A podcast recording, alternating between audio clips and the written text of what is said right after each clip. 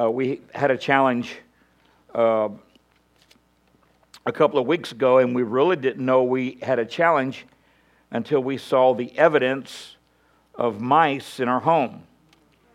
And uh, so we did some research, and being the great protector of Cleveland over the killer deer, I decided to protect our home over the killer mice. And I went to Ace Hardware, and I got three kind of traps. I got the trap that whacks you. I got the trap that sticks you, and I got the trap that poisons you. And so I subtly set, I set the track that'll whack you and the track that'll stick you.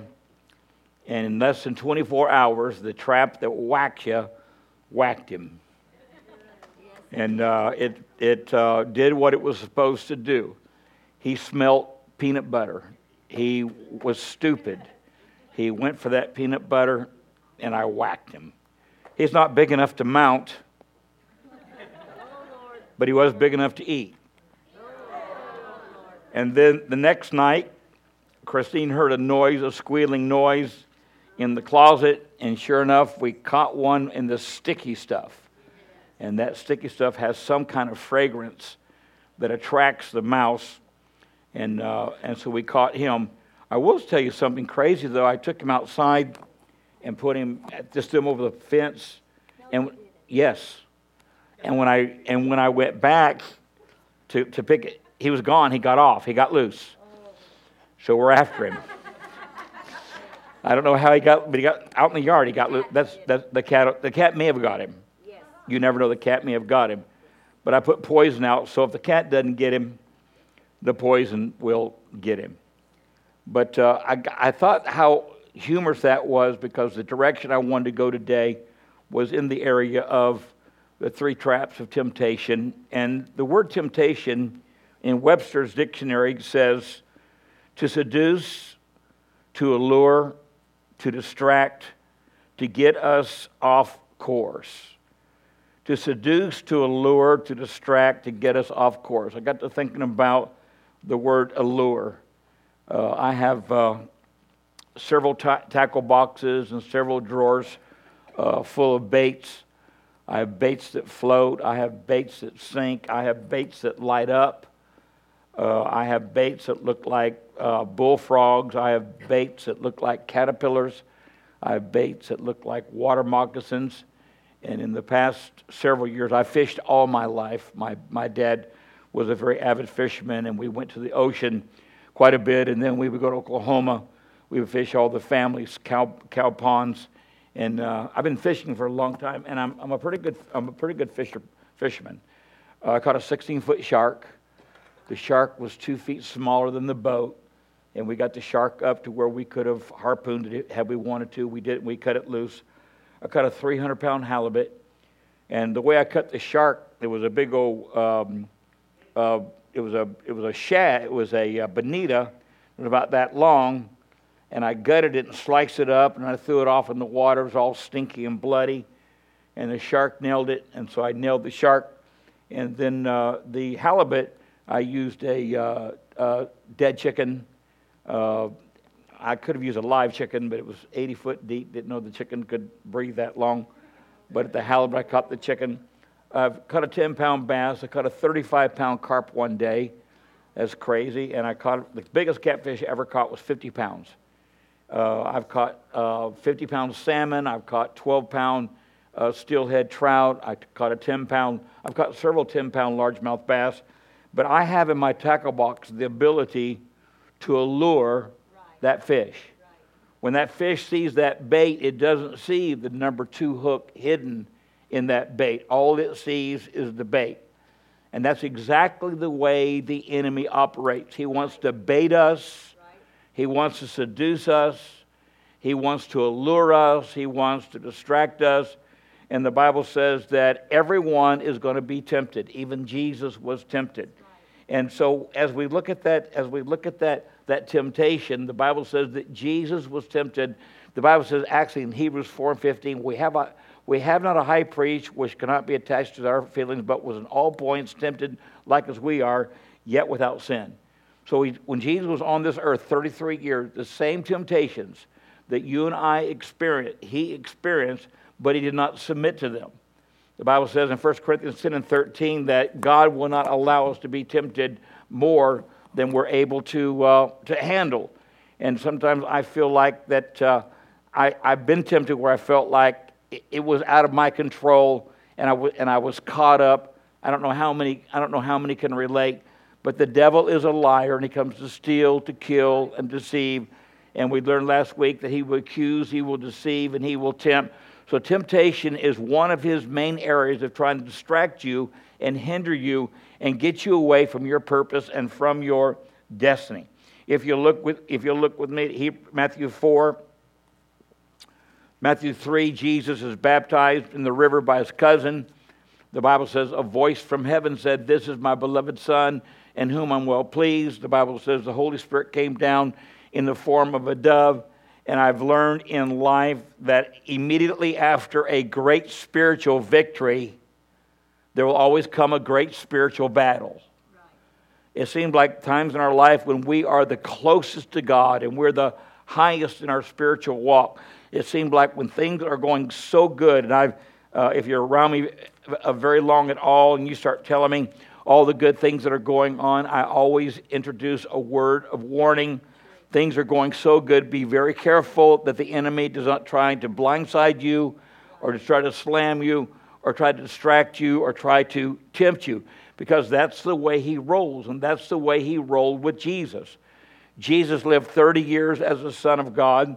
As far as we know, he committed, he performed no miracles. At the age of 12, he confounded the Bible scholars in the temple, but he did, he, he did no miracles until he was announced by God who he was.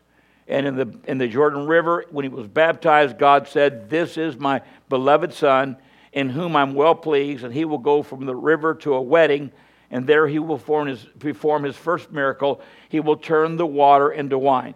But before he performed a miracle, before he operated as the Son of God, as the Messiah, the Bible says in Matthew 4 and verse 1 Then was Jesus led up in the Spirit into the wilderness to be tempted of the devil. And when he fasted 40 days and 40 nights, he was afterward a hungered. That meant he was hungry. Look at somebody say 40 days without food. He was probably pretty weak. He was probably pretty puny. He was probably feeling pretty down. The tempter said, If thou be the Son of God, command that these stones be made bread. But he answered and said, It is written, Man shall not live by bread alone, but by every word that proceedeth from the mouth of God. Then the devil takes him up into the holy city and sets him on a pinnacle of the temple and saith unto him, If thou be the Son of God, cast thyself down, for it is written, He shall give his angels charge over thee concerning thee, and in their hands they will bear thee up, lest thou dash thy foot against a stone. Jesus said again, It is written again, Thou shalt not tempt the Lord thy God. Again, the devil taketh him up into a high mountain and showed him all the kingdoms of the world and the glory of them, and said unto them, All these things will I give thee if thou wilt take, if thou wilt fall down and worship me. Then said Jesus unto him, Get thee behind me, Satan, for it is written, Thou shalt worship the Lord thy God, and him only shalt thou serve.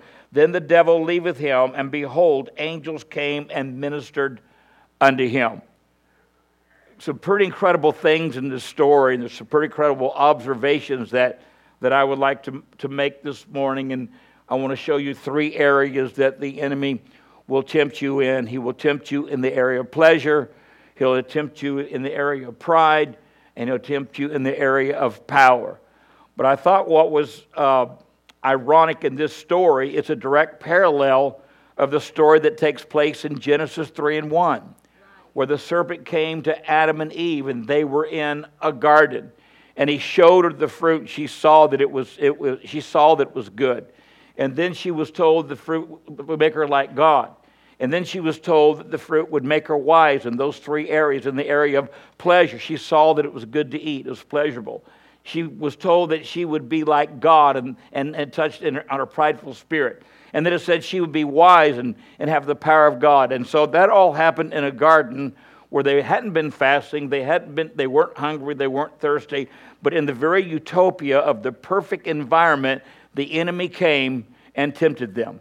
And that's exactly the way that he will work. You know, if the enemy can't beat you up, he'll just let you be blessed, and hopefully you'll forget about the purpose and plan of God, and you will go and do your own thing. When I think about the temptation of pleasure, I think about the life that we live now. And I, actually, Sherry, I was thinking about Alex. Alex has been home, he's been serving the Lord, going to church, loves the Lord, but now he's in a brand new environment.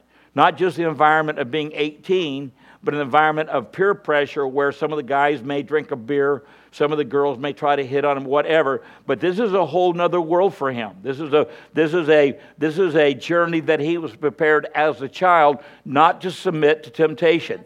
And the way the enemy works, he makes it look so good, whether it is pornography or whether it is drugs or whether it's alcohol or whether it's shopping or whether it's food he makes it look so good, and we divulge ourselves because of the pleasure that it brings. Uh, Pastor Ron and I have a dear friend. He went on to be with the Lord. Uh, he, he ministered here. He was a preacher's preacher. Uh, he was obese, and there was a day when we were talking, and he shared with me uh, some areas of his life that he had let get out of order. And uh, he made a statement that uh, it really, it really bothered me. It really troubled me. It really maybe want to pray for him even more. He said that he had lost the ability to be full. He had lost, how many knows what it's like to eat until you can't eat anymore?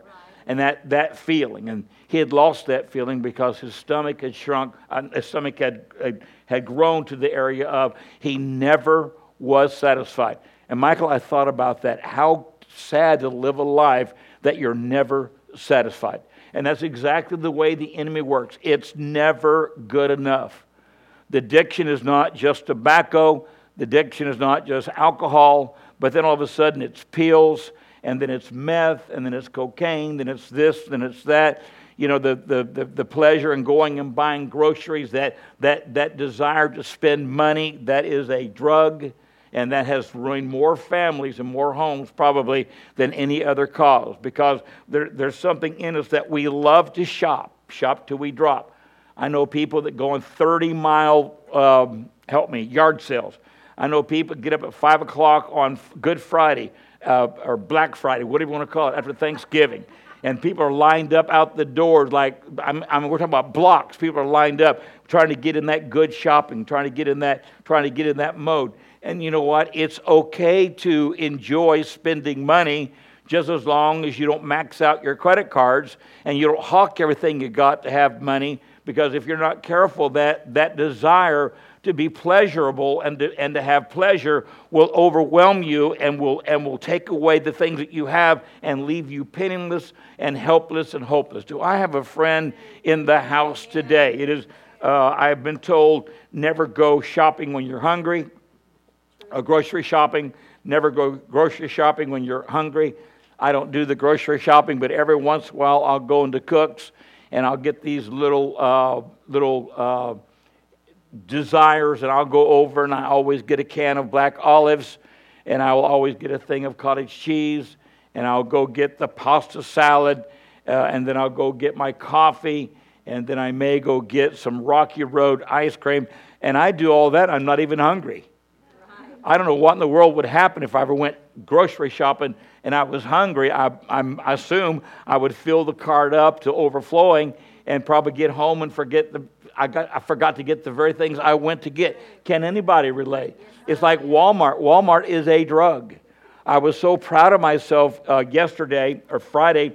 I went and bought my hunting fishing combo with my with my archery license, and I walked in. I walked into Walmart and I walked into the hunting session, and they had stuff that I couldn't live without, stuff I needed. A, a, a camouflage, uh, Under Armour, caps, face masks, gloves.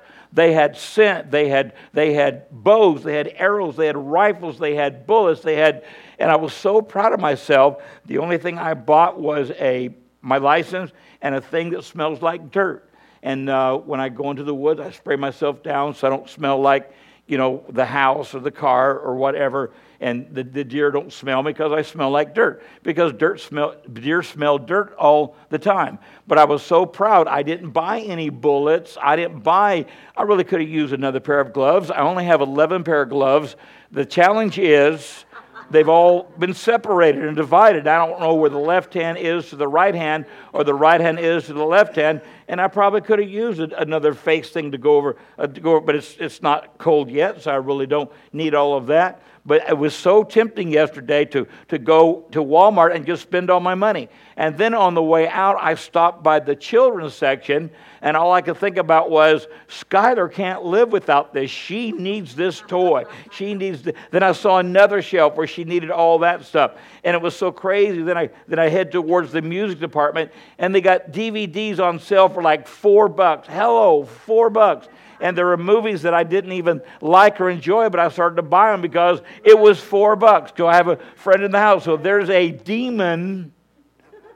There's a temp, there's a there's a temptation demon that comes upon you and always wants more. It's never enough. How many knows that when you're overwhelmed by whatever it is, it's never enough. And then you get to a place where you spend every waking moment wondering how you're going to get more money, to buy more stuff. You know, I've learned, I learned very early in life that when I tithe, the rest of my income is holy. That's what the Bible says. And God gives me the wisdom to delegate. And God gives me the wisdom. God gives me the wisdom to, to, to invest correctly. And I believe, I believe tithing is a process that has brought balance in my life because if I had that other 10% yesterday, I probably would have bought a pair of gloves I don't need or, pair, or face masks that I already have. If I went through my stuff, and Pastor Todd knows that my garages are a joke. They're literally um, they're stacked high of fishing poles and, and, and, and ladder stands and tree stands and, and duck decoys and, duck, and dove decoys and it's like, man, I could open up my own little store right here and I have to work for a year. I just sell all this junk in here that I'll probably never use. I can't find the left hand anyway. And there's always someone out there that will buy two right handed gloves. I know. I've met them in life. I meet them in the parking lot of Walmart. Uh, you might be a redneck if you buy two left handed gloves. And so I guess, I guess the point is in, in the area of temptation, there has to be some balance. You have to know when to say no. Do I have a friend in the house? The second area that the enemy tried to t- tempt Jesus was he took him up in the temple and he said, All of this, all of this can be, all of this can be yours if you'll worship me. And there the enemy dealt with Jesus' pride. And we all have pride. Uh, we all want to feel good about ourselves. We all want to look good. We all, all want to feel like that we've arrived, that we've accomplished some things. And I think that Pride is one of the seven deadly sins that the Lord hates a proudful look. He hates pride. He hates all that. And the third thing that the enemy tried to tempt Jesus in was power. And you know, uh, David, I got to reading the story, and it said it took him up on a high mountain and showed him the kingdoms of the world, which from the Mount Olive, which is the highest mountain in Israel, you couldn't see the kingdoms of the world. So apparently, the enemy took Jesus to his, his, his throne, which we know is somewhere over the area of Persia, Iran, Iraq, divided, and that's where the actual throne of Satan is.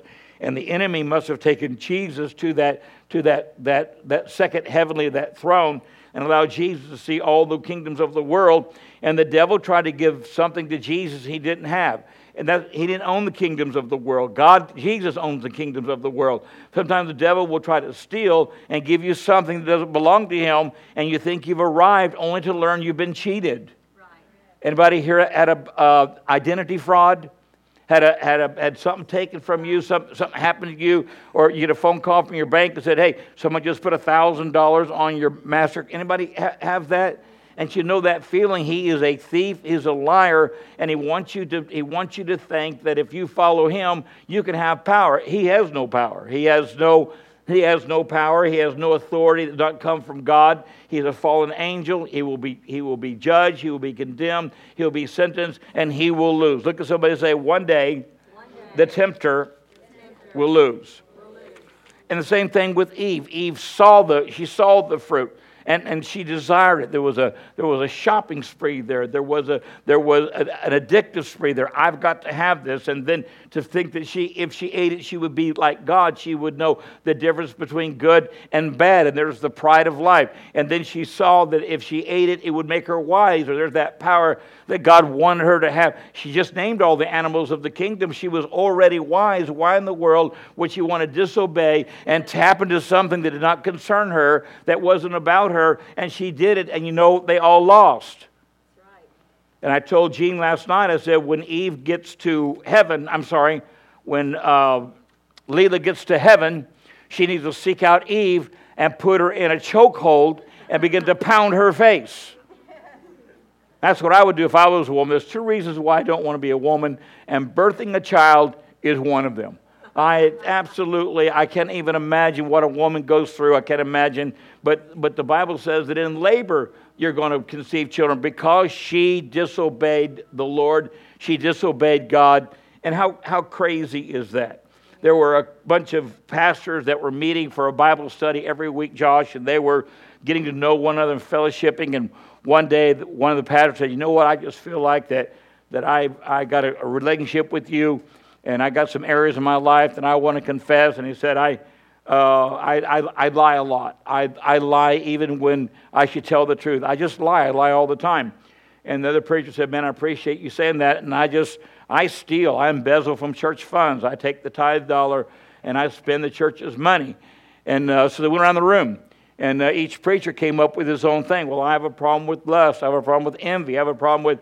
So one guy, Cheryl, didn't. He didn't respond. He just sat there, and they looked at him and said, "Hey, what? Well, what's your what's your problem? What's your temptation?" He said, "Well, he said I gossip, and I can't wait to get out of this room."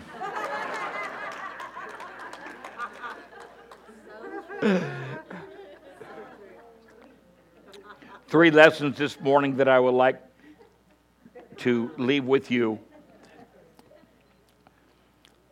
Satan kept asking Jesus, if you be the Son of God. Satan was there through all the prophecies. He was there at Bethlehem.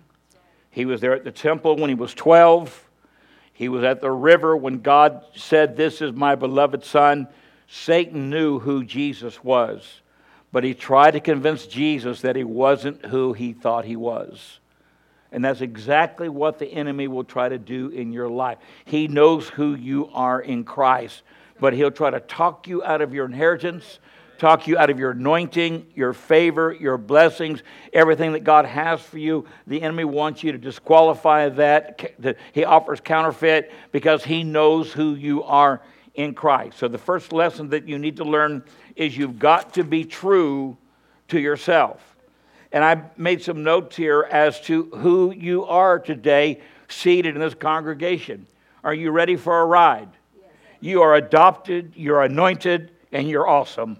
You're beautiful, you're beloved, you're the bride, you're bought with a price. You're chosen, you're the church, you're a Christian. You're dedicated, you're a doer of the word. You are excellent. You're a fabulous, you're a friend of God, you're favored, and you're faithful. You're heaven bound, and you are holy. You're full of integrity, you are irresistible, you are just, you're kingdom minded, you're kind, you're loved. You're loved. My Lord, I can't even. Oh, you'll loan and not. you'll loan and not. You're married to Christ. You're a minister. You have the mind of Christ. You're not lacking. There is nothing impossible to you. You are overcomer. You are one with Christ. You are perfect. You're powerful. You are precious. You're quickened by His word. You're redeemed. You are royal. You are a saint. You are satisfied. Surely goodness and mercy shall follow you all the days of your life. You're transparent. You are totally free. You are under His covering. You are united. You are vested. You're valuable. You're a warrior. You're a winner. You're worthy, you're excellent, you're extraordinary, you're youthful, and you're zealous. Zion is your home. That's the ABCs of who you are in Christ. And don't ever forget that. Romans 8 14 says, For as many as are led by the Spirit of God, they are the sons of God. For you've not received the spirit of adoption, get to fear, but you've received the spirit of adoption, whereby we cry, Abba, Father. For the Spirit bears witness that with our spirit that we are sons of God. As sons of God, joint heirs with Christ and joint heirs with God. That's what God's word says. 1 John 1 11 said, He came into his own, his own received him not, but to as many as received him, to him gave he power to become sons in his name. That's who you are today, a son of God. Don't you ever allow the enemy to take that away from you. The second thing that you need to know is your principles. Three times. And you, have got to understand that in the garden, the very first person to quote the Word of God was the devil. He said to Eve, Hath God said? That's the Rhema. The Rhema word can be misquoted, mistranslated, misshared, misinformed, but there is the Logos Word of God, which is the written Word of God that cannot be changed, it's irrevocable. The Bible says that God took about 40 different men from every walk of life, whether they were a slave or whether they were emperor. And these 30 to, 30 to 40 men wrote the 66 books of the Bible. The Bible says the, the Bible says that the Bible is inspired of God, and all Scripture is given for reproof, for doctrine, for correction. And so you need to know the principles of the Word of God. Do I have a friend in the house? You need to know what it's written. And when Jesus told, when Jesus spoke to Satan, all three times he quoted Deuteronomy once and the Psalms twice. Jesus knew what the Word of God had to say, and he looked at the devil and said, Devil, it is written. That is the Logos written Word of God. And, and Joshua 1 and 8 said, This book of the mouth, this book shall not depart out of thy mouth, but thou shalt meditate therein day and night to do according to all that is written therein. Then thou shalt make thy way prosperous, and thou shalt have good success. Not just success, good success. David said, Thy words were found, and I did eat them, and thy word was to me the joy and the restoring of my heart. There's something about the Bible. Pastor Rhonda is probably borderline student scholar. She spends two or three hours every morning preparing and praying, and whether she's teaching or not, she, she loves the Word of God and she'll come almost every other day and say, "Do you know that the Bible says and this and says this right here?" And I always say yes, and I I didn't know it, but I I need to know it because I'm the pastor. Hello, and uh, so there's there's something about being in love with your being in love with the Word of God, to love it, to read it, to open it. I've been telling Michael, you don't have to you don't have to read a whole book every day. Just read one of the Proverbs. Yes. Just read. Uh, t- today's the thirtieth. Read the 30th chapter of Proverbs. There's 31 chapters in Proverbs, one for every day of the month. Read it in the morning and then focus on that during the day. There is a place in Kansas, and I'm going to test your, um, your knowledge today. There's a place in Kansas called the Meades Ranch. Does that mean anything to anybody? Gerald? Meades Ranch. Michael? Meades Ranch in Kansas. In 1891, the surveyors established a point, a reference, a marker. And they placed that marker in Meades Ranch, Kansas. And from that day till now, every measurement has been measured at the starting of Meades Ranch. When you Google your address, or you Google a city, or you, uh, uh, or you Google a state, that state is located and identified by a reference point of how far it is away from Meades Ranch. Michael, did you know that? I never, I never heard that. And in 1899, they made it the official reference point. So every single measurement, whether it's Oregon or whether it's Baltimore, it, it, is, it is, in, is in relationship to that marker, to that point. Everything we do is in relationship to the Word of God.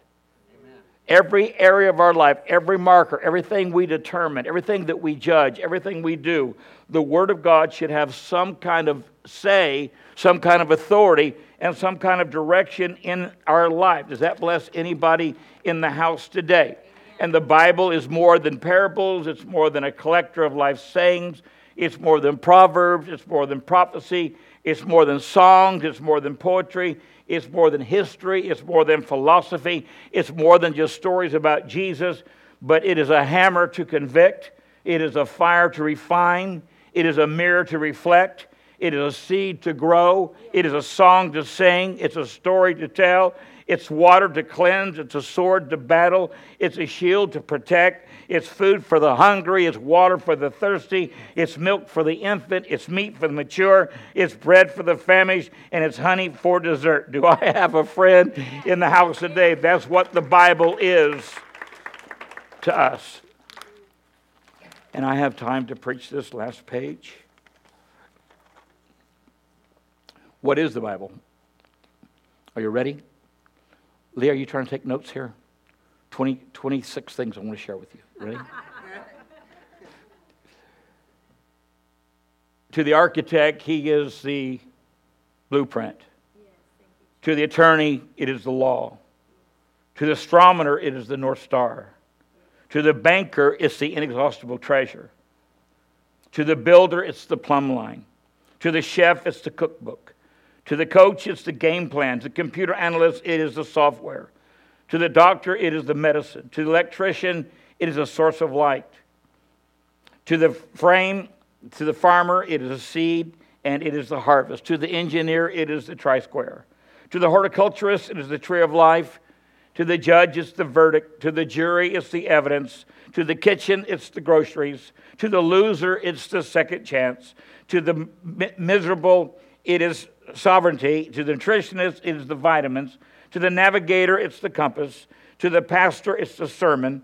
To the politician, it's the legislation. To the musician, it's the song. To the student, it's the textbook. To the teacher, it's the education. And to the traveler, it's the GPS. To the weightlifter, it is strength. To the excessive, it is balance. And to the youth, we will run and not be weary, for Zion is our home. That's what the Bible is. And I got to thinking about uh, a plumber. I, I, couldn't come up with a good thing for a plumber, so I'll let you, Josh, come up with that. But I and I was thinking about eating. How can I get eat? How can I get Amazon in there? But I realized the Bible is something to everybody. Shall we pray? Give us a hunger. Give us a spiritual hunger for the things of God, and let us learn that you hid things for us, not from us, but for us in the Word of God. The enemy quoted it, and every time he quotes it, he misquotes